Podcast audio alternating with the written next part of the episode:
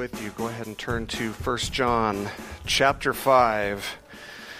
1 John chapter 5. We're going to be covering verses 13 to 21 today, and we are going to be wrapping up this study like seven months after we started it almost, which is crazy because I never thought that we would uh, be in this book for this long. But um, as we conclude our study of the book of 1 John today, we have to once again remember what the point of this letter even was. That is, what's, what was the purpose for John even writing it?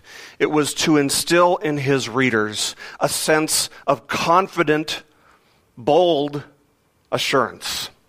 The goal of this letter is that his readers would be confident that they had believed correctly, and by believing correctly, they would have full confidence that they belonged to Christ. And this letter as we've seen, I think, as we've gone through this study, this letter was very closely connected with his gospel testimony, the book of John. Uh, and of course, the purpose that he wrote that uh, was clearly stated in John chapter 20, verse 31, when he wrote uh, that, that the reason that he wrote his testimony was, quote, so that you may believe that Jesus is the Christ, the Son of God, and that by believing you may have life in his name. And if there is anything that comes even remotely close in terms of importance to believing that Jesus is the Christ, that he is the Son of God, and that by believing correctly we may have life in his name, if there's anything that's even remotely uh, close to being as important as that, it is having confidence. True and blessed assurance that we indeed do have this life in Him.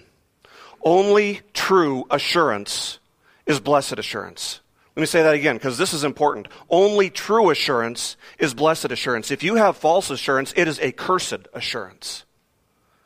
But true assurance, biblically based assurance, is a blessed assurance. Now, if you want to know the difference between a passionless and maybe even timid walk with Jesus, and a joyfully bold walk with Jesus. I would say that having this sense of confidence before Him is likely to be one of those things that would be the biggest difference between the two. Having confidence. The truth is that approaching almost any task without a sense of confidence is bound to be less than joyful. How about those Seahawks this year? Are they playing like they're, they're loving it? Are they playing confident? Are they playing with confidence? No, and you know, and, and, you know, this is why I've never tried skydiving. By the way, it's because I'm not entirely confident that I will, uh, you know, make it to the ground in one piece. I'm sure I'll make it to the ground, but one piece is the important part, and thus I have no interest in even trying uh, to jump out of a plane um, that's several thousand feet up in the air. The first time I ever drove a vehicle was in the desert outskirts of Las Vegas uh, while there was still plenty of desert before it had been developed like it is today. My dad took me out to this desert road in his 1984 Chevy S10 Blazer. He stopped, he applied the emergency brake, he put it in neutral, he got out, and he says, Your turn. And so we switched spots. And this was not an automatic transmission, by the way. This was a manual transmission. And I'm thankful now that I learned with a manual transmission, but let me just tell you, I was not thankful at the time at all. Uh, so my dad explained to me how to use the clutch, how to shift, and all those things. And after listening to him, uh, for about three minutes or so, he told me to give it a try. And so, you know, hey, what, what could go wrong? We're not going to hit anything. We're out in the middle of the desert. You might hit a rock or something, but, you know, the place that we were, there weren't any, you know, there was no danger. Uh, you know, we're out in the middle of the desert. So I kept the, the clutch in and you know with my left foot and i put the car in first gear. I revved the engine up gave it some gas and i slowly tried to you know let the clutch out. And if you've uh, ever learned how to drive a manual you know that that first time it's not going to go well. Uh, yeah the, the, clutch did not come out slowly uh, or, or whatever but we jerked forward the car died. And there we are in the middle of the desert right? And my dad instructed me to you know go ahead put the clutch in start it up again no big deal. And so i turned the key and nothing happened. And my dad looked over to see if I was applying the clutch, and, and I, I, was. Uh, and, and so he got out, he came around, and he tried to start it himself. And again, nothing happened. The battery was completely dead. And there's only one thing that you can do when your car breaks down out in the middle of the desert, and that is to pull out your cell phone and call for help, except this was 1987, way before the age of the cell phone. So then what do you do? You start walking. And man, it was, it was hot out there. It was really, really hot out there. And thankfully, it was only about a one or two mile walk. Worse than the heat, however, was the complete sense of discouragement that I was feeling. That's really, when I think back to that time, that's really what stands out in my mind was the discouragement that I was overwhelmed with. I had lost all confidence in my ability to learn how to drive. And in fact, I hated the idea of getting behind the wheel again. And so even though my dad was urging me and urging me, you know, in the weeks to come to, to give it another try, I went months before even daring to try it again. So, what difference does confidence make? It makes a lot. Whether we're talking about learning to drive or walking closely with Jesus, it makes all the difference in the world. It's the difference between an experience that is so frightening or intimidating that it's, you know, something that we almost wish that we could completely avoid and an experience that is vibrant and thriving and exciting and joyful. So, why have we studied the book of First John? In order that we may gain confidence in our walk with Jesus, in order that we may have assurance, and not just any assurance, but true biblical assurance that God has redeemed us, that God loves us, that He is for us, and that He abides in us, and that He will never let us go. Now, John revealed to us in the previous passage that eternal life is found only in Christ. That was the testimony of God regarding his Son. And we saw, as we have so many times throughout this study, that the idea that you can be a Christian and yet bear no fruit is absolutely impossible. In fact, it is entirely foreign to Scripture.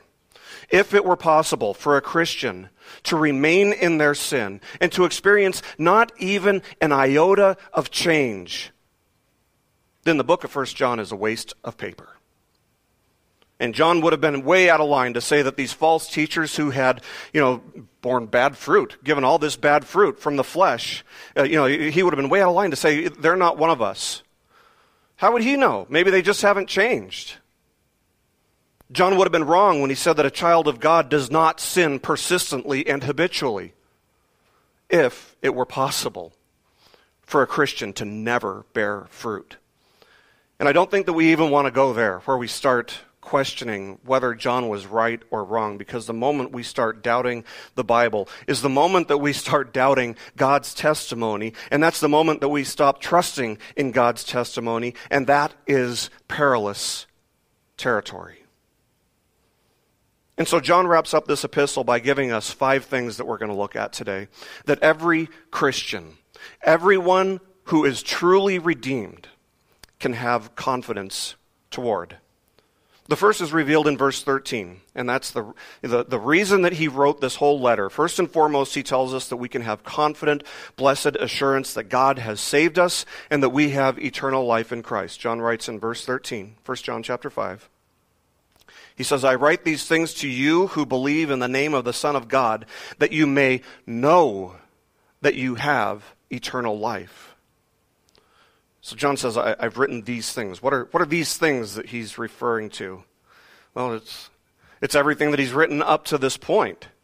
The entire book of First John has been a battery of tests which have been designed by God Himself to identify legitimate saving faith and to distinguish true faith from false faith, illegitimate faith. The evangelical community in our country almost acts as if there is no such thing as illegitimate faith. The tried and true test of legitimate faith, as far as most self professing Christians in our country are concerned, is whether or not a person has prayed the so called sinner's prayer, which is completely as we've seen, unbiblical. It's not unbiblical for a sinner to, to repent and to beg God for forgiveness, but it is unbiblical to think, well, I'm saved because I said these words. The true test of faith, of true faith, is never to look back to just look back at a moment when your emotions could have very well been manipulated in a moment of weakness and you repeated a prayer word for word after somebody else. Instead, the Bible always, always, always challenges us in the present. What do you believe? What do you believe right now? Have you been changed between the time that you put your faith in Christ for the first time and the present moment? Have you been changed? In Paul's words, he says this in 2 Corinthians 13:5. Examine yourselves, present tense, to see whether you are in, are in the faith, present tense. Test yourselves, present tense, or do you not realize this about yourselves that Jesus Christ is in you, present tense, unless indeed you fail to meet the test, present tense. Peter says this in 2 Peter chapter 1 verse 10. Be all the more diligent, present tense, be, present tense, to confirm your calling and election, present tense. For if you practice, present tense, these qualities, you will never fall, present tense, carrying effects into the future. The biblical model for finding certainty is always to look at the present. Compare it with the past, but look at the present. And John, throughout this book, he's given us many, many, many tests, many angles from which we are able to examine ourselves rightly. And as we've noted previously, there are essentially three categories that these that all these tests would fall under. Tests that reveal whether or not we believe correctly, tests that reveal whether or not we love correctly, and tests that reveal whether or not we are obeying whether we are eagerly obeying the Lord. And all, you know, that would probably uh, fall under the category of loving correctly, technically, because we've seen, as Jesus said, if we love Jesus, there are no ifs, ands, or buts about it. We will obey him. We will. And our obedience will be joyful rather than a burden. So God wants us to have assurance.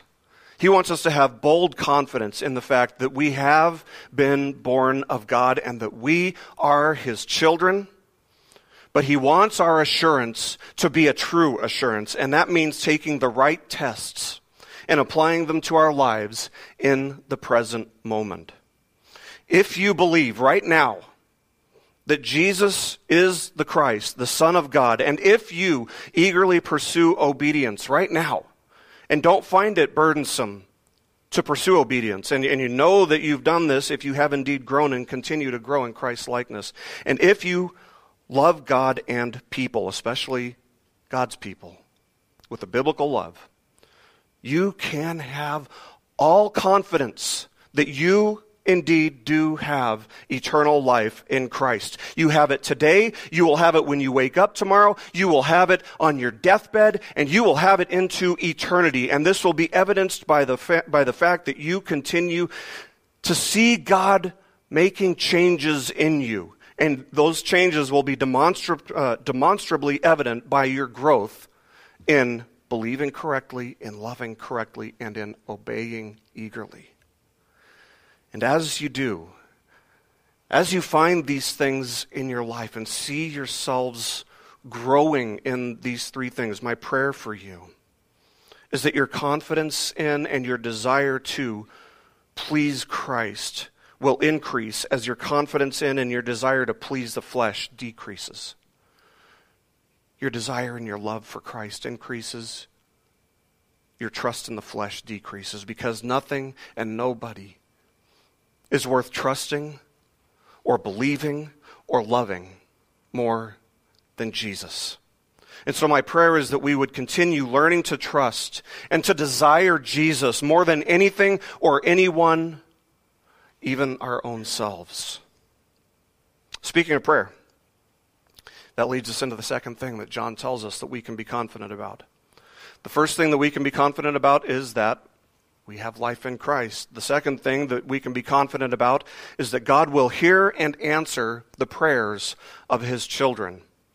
And John continues by writing one of the most difficult passages in all of Scripture. And this is one that has left some of the greatest theologians in history completely confused and perplexed. Just a warning up in advance. So John continues by writing in verses 14 to 17. He says, And this is the confidence that we have toward him, that if we ask anything according to his will, he hears us. And if we know that he hears us in whatever we ask, we know that we have the requests that we have asked of him. If anyone sees his brother committing a sin not leading to death, he shall ask, and God will give him life to those who commit sins that do not lead to death. There is sin that leads to death. I do not say that one should pray for that. All wrongdoing is sin, but there is sin that does not lead to death. So now you know why we have like 26 lessons in this book. Now you know why I like kind of tiptoed through this whole book. It's because I needed enough time to figure out exactly what John means there. I'm kidding, uh, really. Um, but in all seriousness, one of the wonderful things about preaching verse by verse through a Bible uh, passage or through a, a, Bible, you know, book in the Bible, one of the wonderful things is that it forces me to study and to preach on verses and passages that I'm uncomfortable with, or that I don't completely understand, or that are just difficult. So no cherry picking when you're going verse by verse, and I, I love that about exposition, uh, expositional preaching. And believe me when I say that I don't know if I have ever spent so much time thinking and praying and studying for a passage. And the key to understanding this passage correctly is to understand the point that John is trying to make. And he makes it in the first couple verses here. He says that we can have confidence that God hears and answers our prayers. But it all starts with one very important clarification. When we ask anything according to his will. God answers every prayer, I guess, in, in one way or another, right? But for the person who says, you know, I, I would pray more, but man, I, I just don't see God answering my prayers. We have to understand that it's not that God isn't answering their prayers. Rather, it might be as simple as the possibility that they are praying for things that are not within God's sovereign will. And the issue of prayer is something that John has touched on briefly. He, he covered it back in chapter 3, verses 21 and 22, when he wrote, Beloved, if our heart does not condemn us, we have confidence before God, and whatever we ask, we receive from him, because we keep his commandments and do what pleases him. Because why? Because we keep his commandments and do what pleases him. So, taking all these together, all these things that John has said about prayer together, we can know that God answers our prayers positively when, one, we are keeping His commands, two, we are doing the things that please Him, and three, we are asking in accordance with His will. And so, if you're not seeing God answering your prayers positively, Look at these three things. These are the three conditions. These are the three conditions. The problem isn't that he's not hearing. If it appears that he isn't hearing our prayers or isn't answering our prayers positively, we have to go back and make sure that we're, we're doing these things. How do we know if we're, we're keeping his commands? How do we know if we're doing the things that pleases that, that please him? How do we know if we're asking for things that are in accordance with his will? This book right here. It has it all in there. It's, it's all in His Word. So we, we get these things, we understand these things by studying His Word. It's all in there. And it's just a gold mine that's just waiting for us to dig in if we want to know how to be obedient to Him, if we want to know how to live a life that's pleasing to Him, if we want to know what His will is.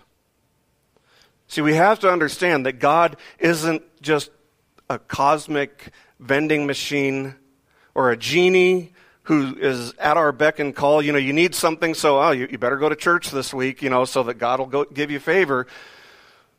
That's not how God works. God is sovereign. And He does not desire for you to pray in order that your will would be accomplished by using Him. He desires that you would pray in order that your will may be brought into alignment with His. What God wants for you is always better than what you want for yourself. what God wants for you is always way better than what you want for yourself. As one commentator notes, quote, God wants to give you what you would want God to give you if you are wise enough to want it. End quote. And now John is going to illustrate this principle of God answering his children's prayers positively with two verses that have more explanations than any other two verses I've ever come across. These two verses, verses 16 and 17, have led the Roman Catholic Church to wrongly distinguish between uh, venial sin and mortal sin, that is, sin that can be forgiven or sin that can't be forgiven. So let's just start with the first part of verse 16. John says, If anyone sees his brother committing a sin not leading to death, he shall ask, and God will give him life to those who commit sins that do not lead to death. Let's just stop there. John presents a hypothetical scenario for us here. Let's say that you catch a brother and sister in Christ in the act of sinning. This is talking about catching them in the act, seeing it with your own two eyes. Literally translated, it would read, sinning a sin. You ever think, you think that's ever happened? You think a Christian's ever caught another Christian sinning? Of course it has, right? It's inevitable that the flesh will get the best of us from time to time. Uh, on occasion, we aren't sinless, but as a people who have been, been redeemed by a holy master, we should sin less. We know what we're supposed to do when we sin, right? We know what we're supposed to do when we sin. We're to confess and to repent of our sin before the Lord, and He is faithful and just to forgive us. But what do we do when we see somebody else sinning? What do we do when we catch it with our own eyes, when we, we see it? And it doesn't look like they're turning from it in the moment, they're just doing it, and maybe they're not even aware of it. What are we supposed to do? The first thing that John says we should do is pray for them. Pray for them. We're not to point fingers. Oh, such and such is doing this and that. We aren't to gossip or slander or even disassociate with the person. At least not yet. And we aren't even directly to, uh, to, to go to the person and confront them, at least not yet. First, we should humble ourselves before the Lord and pray. And while we're there, while we're praying, it might be a good idea to make sure that we're not holding that person to a higher standard than we hold ourselves. So pray for them. Pray for them to be convicted. Pray for them to repent and turn from their sin. Pray for God to forgive them, to give them life. And God will answer this intercessory prayer on the behalf of another children, another Christian, another child of God. And that's significant here. He does say it's a brother. It's a fellow brother or sister in Christ. And he will answer this prayer by giving them life. The question is, if we're trying to figure out what that means for God to give them life, what, what does it mean to have life? Is John speaking in physical terms or is he speaking in spiritual terms? He's speaking in spiritual terms. Spiritual terms, that's what he's using here. Remember that John was talking about the life that we have in Christ in the previous passage, eternal life, which Jesus defined in John chapter 17, verse 3, as those whom the Father has, uh, has given him having an intimate fellowship with God. And so, if the party who is caught in the act of sinning is truly a child of God, your prayer will be answered positively. God will convict that person of their sin. He will do what is necessary to bring about confession and repentance from that person, even if it means disciplining them and he will maintain fellowship with that person because reconciliation and the growth in Christ's likeness of his children are things that are in accordance with the will of God. This is what he desires. He desires to maintain fellowship with his children. He desires to forgive the sins of his children. He desires for them to grow in Christ's likeness. Okay, you with me so far? Is that making, is that making sense? I hope so, because this is where it gets tricky. John then says, continuing into the second part of verse 16 and 17, he says, There is sin that leads to death. I do not say that one should pray for that. All wrongdoing is sin. But there is sin that does not lead to death. That's tricky, isn't it? The first thing that we have to realize when we're looking at this is that John appears to be talking about a different person. The first one was a child of God. The second hypothetical person is not. And there have been encyclopedia volumes worth of speculation written about sin that leads unto death. But we have to notice something.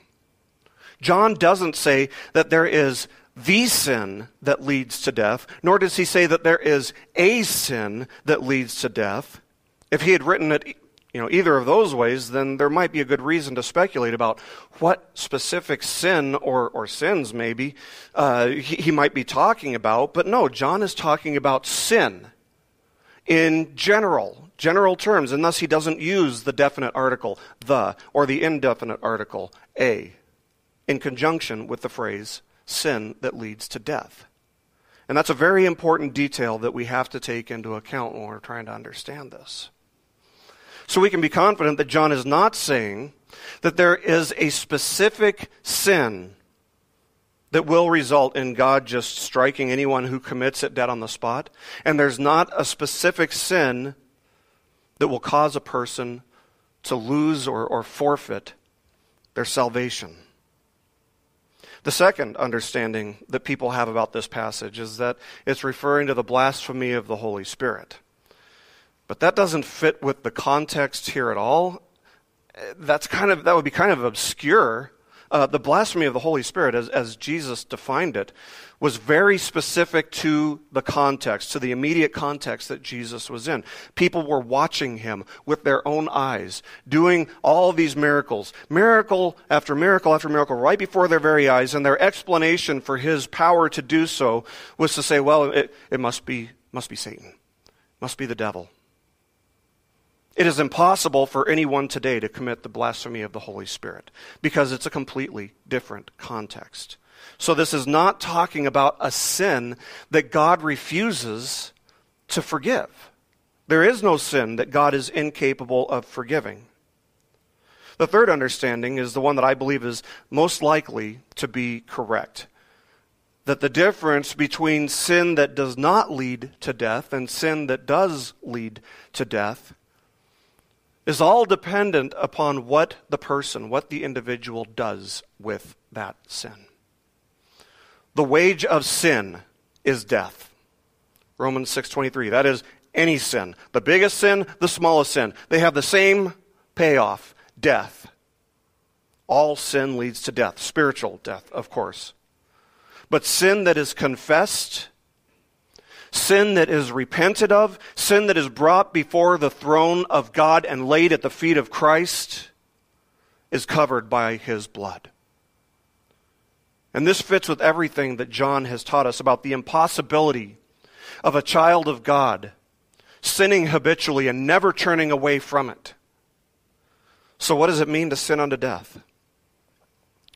To sin unto death means to have a heart that is cold and hard and unswervingly rebellious against God, hates God, and thus would reject God's offer of grace and love and mercy until the day they die, until their very last breath. There is sin that does not lead to death, however, and that is sin that is confessed and sin that is repented of. Sin that was imputed to Christ as he hung on the cross. Because that's where that sin was dealt with. God's wrath was poured out on that sin. And if you are in Christ, that sin has been paid for in full by Christ. God has taken it from you. He has removed it from you as far as the east is from the west, and he exchanged it for his own righteousness. Our sin was imputed to Christ, his righteousness was imputed to us. And then John says something that might be kind of confusing. Again, he says, I'm not saying that you should pray for sin that a person refuses to turn from. It's basically what he's saying. Note that he doesn't say, I'm, I'm telling you not to pray. There's a difference between I'm telling you not to pray and I'm not telling you to pray. He says, I'm, I'm not saying that you should pray for someone who sins habitually without confessing or repenting of that sin. In other words, he's telling us that we can pray for that person, but ultimately, he's leaving that decision exactly where it belongs, and that is between you and the Lord, between the individual and God.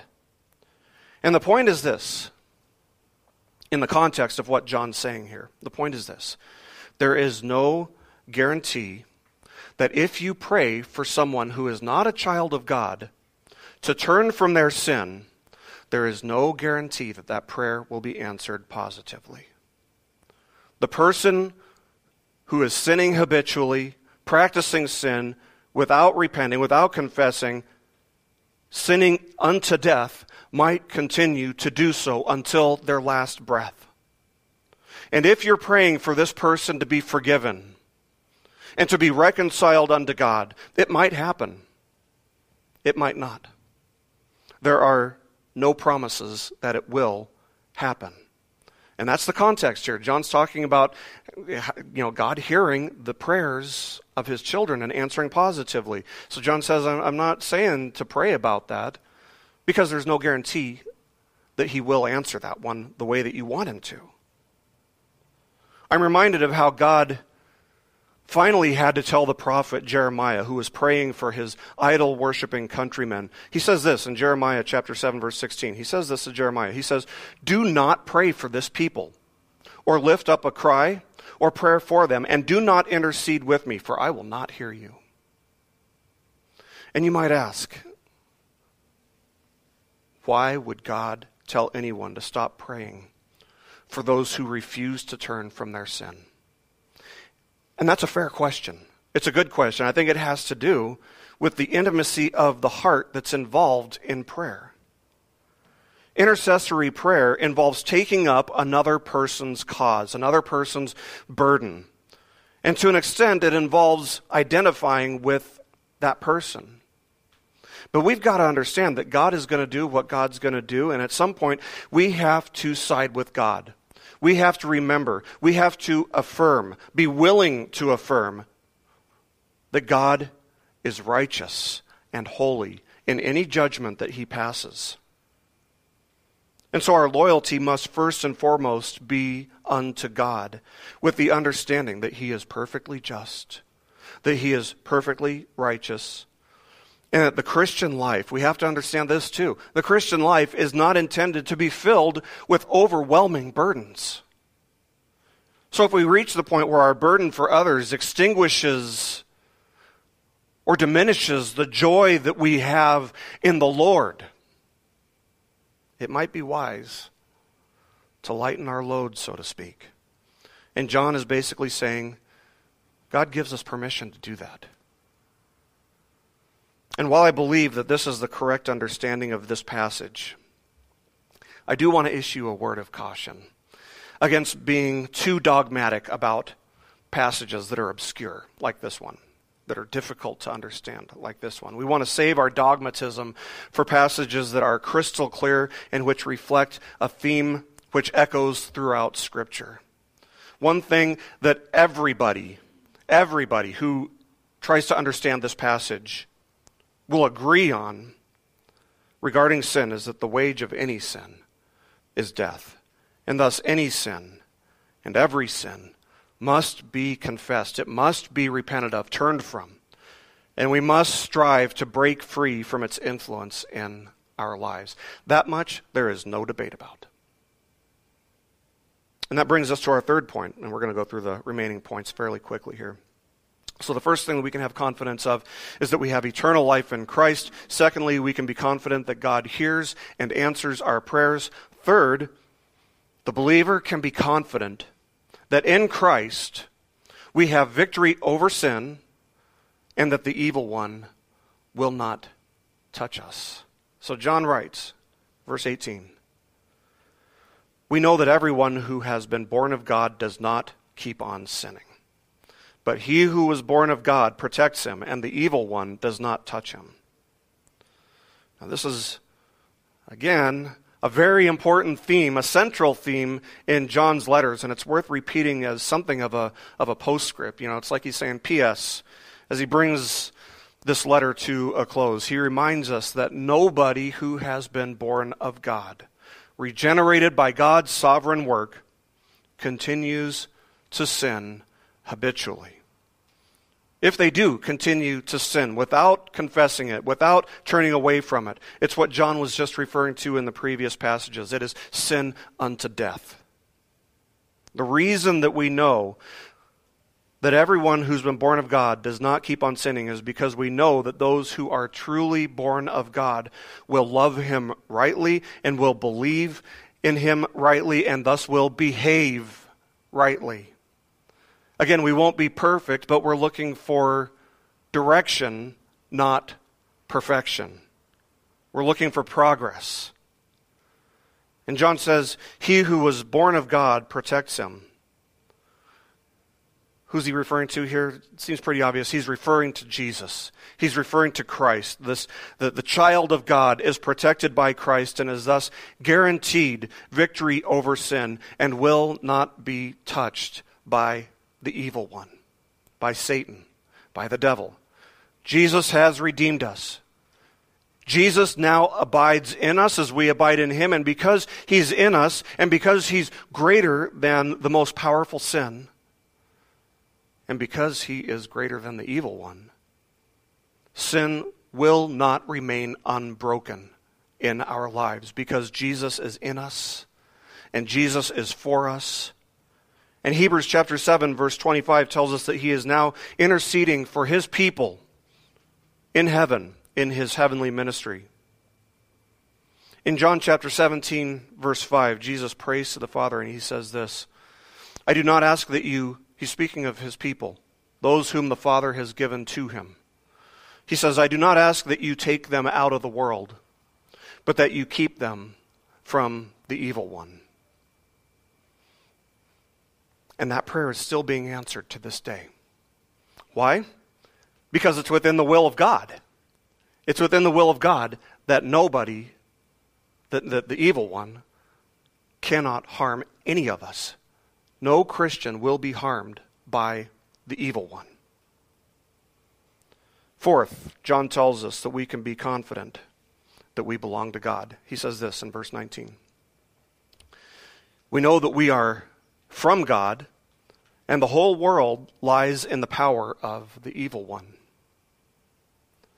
The evil one cannot lay a single finger on the child of God, but conversely, the whole world lies in the hand, in the power of the evil one, of Satan.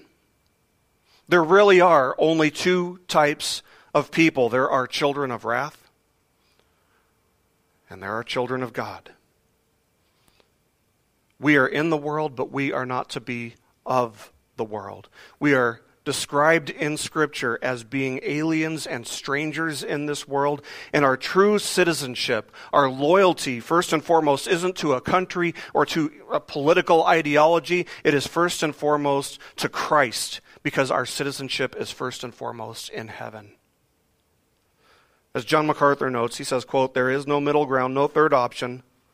Everyone is part of God's kingdom or Satan's. End quote. As Jesus said in Luke chapter 11, verse 23, he says, He who is not with me is against me. He who does not gather with me scatters. This kingdom of darkness that lies in the hands of Satan hates God. And because they hate God, they hate righteousness.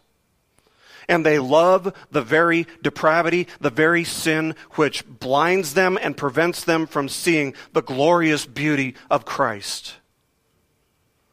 Those who are part of this evil world system hate God's people and will not hesitate to mock, to insult, or to even physically harm the child of God who strives to live in humble, faithful, loving obedience to God. But if there's anything that we can know, it's this it's that the one who is in us is greater than the one who's in the world we can be confident that we belong to Him, that He will protect us, at least spiritually, and that nothing and no one will ever take us out of His hand. Fifth, and finally, we can be confident that we affirm what is true. John writes this. He says in verse 20, And we know that the Son of God has come and has given us understanding, so that we may know him who is true. And we are in him who is true, in his Son, Jesus Christ. He is the true God and eternal life. In verses 1 to 4 of the first chapter, John started off this whole letter by telling us of the coming of the word of life. He now concludes this letter with a statement of certainty, leaving no doubt in the minds of his readers that the Son of God has come. Note that it doesn't say that he came, it says that he has come. In other words, he came and he is still present. In fact, Jesus promised that he would always be with his people, even to the end of the age. Jesus said, All things have been handed over to me by my Father, and no one knows who the Son is except the Father, or who the Father is except the Son, and anyone to whom the Son chooses to reveal him. Luke 10:22. One of the common cultural slogans that we'll hear is that we all worship the same God, right? Muslims, Jews, Hindus, Buddhists, Christians, we all worship the same God. That is heresy. That is completely false, completely unbiblical. It is heretical. The Bible clearly teaches that the only way to know and to worship God is through Jesus Christ. That's what eternal life is all about, as Jesus defined it in John 17, 3, which we covered last week. That's what eternal life is all about. No one who is outside of Christ can worship God and nobody who's outside of Christ can know God. But for those in Christ, He has given us understanding. He has chosen to reveal these things to us. We have been granted understanding in order that we may know God, in order that we may have fellowship with God, close, intimate fellowship with God, and in order that we may have life everlasting in Him. Now, John adds something of a postscript again, almost an afterthought, and yet it is central to everything that he's written. It's crucial that we understand this last point in our Christian walk. He writes this, verse 21 Little children, keep yourselves from idols. Keep yourselves from idols. What's an idol? Well, we covered that back in Judges pretty extensively. An idol is anything that we treasure more than Christ, anything that we love more than God, anything that we find more important in, anything that we find more value in, anything that we would rather think about or do. And it's at the root of every single sin. you, you, can, you can come up with any sin, I, I could show you where idolatry is ultimately at the root of that sin. To remain unrepentantly in sin is to remain unrepentantly in idolatry. And by writing this, by, con- by concluding his letter with this, it's almost like he's saving one of the most important things for last. You know, before my, my son left for college, the last thing I said to him was what I felt like the most important thing in the world was for him to know. Because I want that to stick with him. The last thing I said, I want that to stick with him. And of course, that was abide, you know, walk with Jesus. Keep your walk with Jesus strong. And this is John's way of reminding us of something that's very important, reminding us to keep our hearts and our minds pure before the Lord, and to refuse, to refuse to allow anything or anyone to stand in the way of our growth in Christ's likeness, of our pursuit of obedience to Him, because that is where we really, truly experience the joy of blessed, confident assurance that God has redeemed us, that He is for us, that He abides within us, and most importantly, that He has given us eternal life in His Son, Jesus Christ. Let's pray.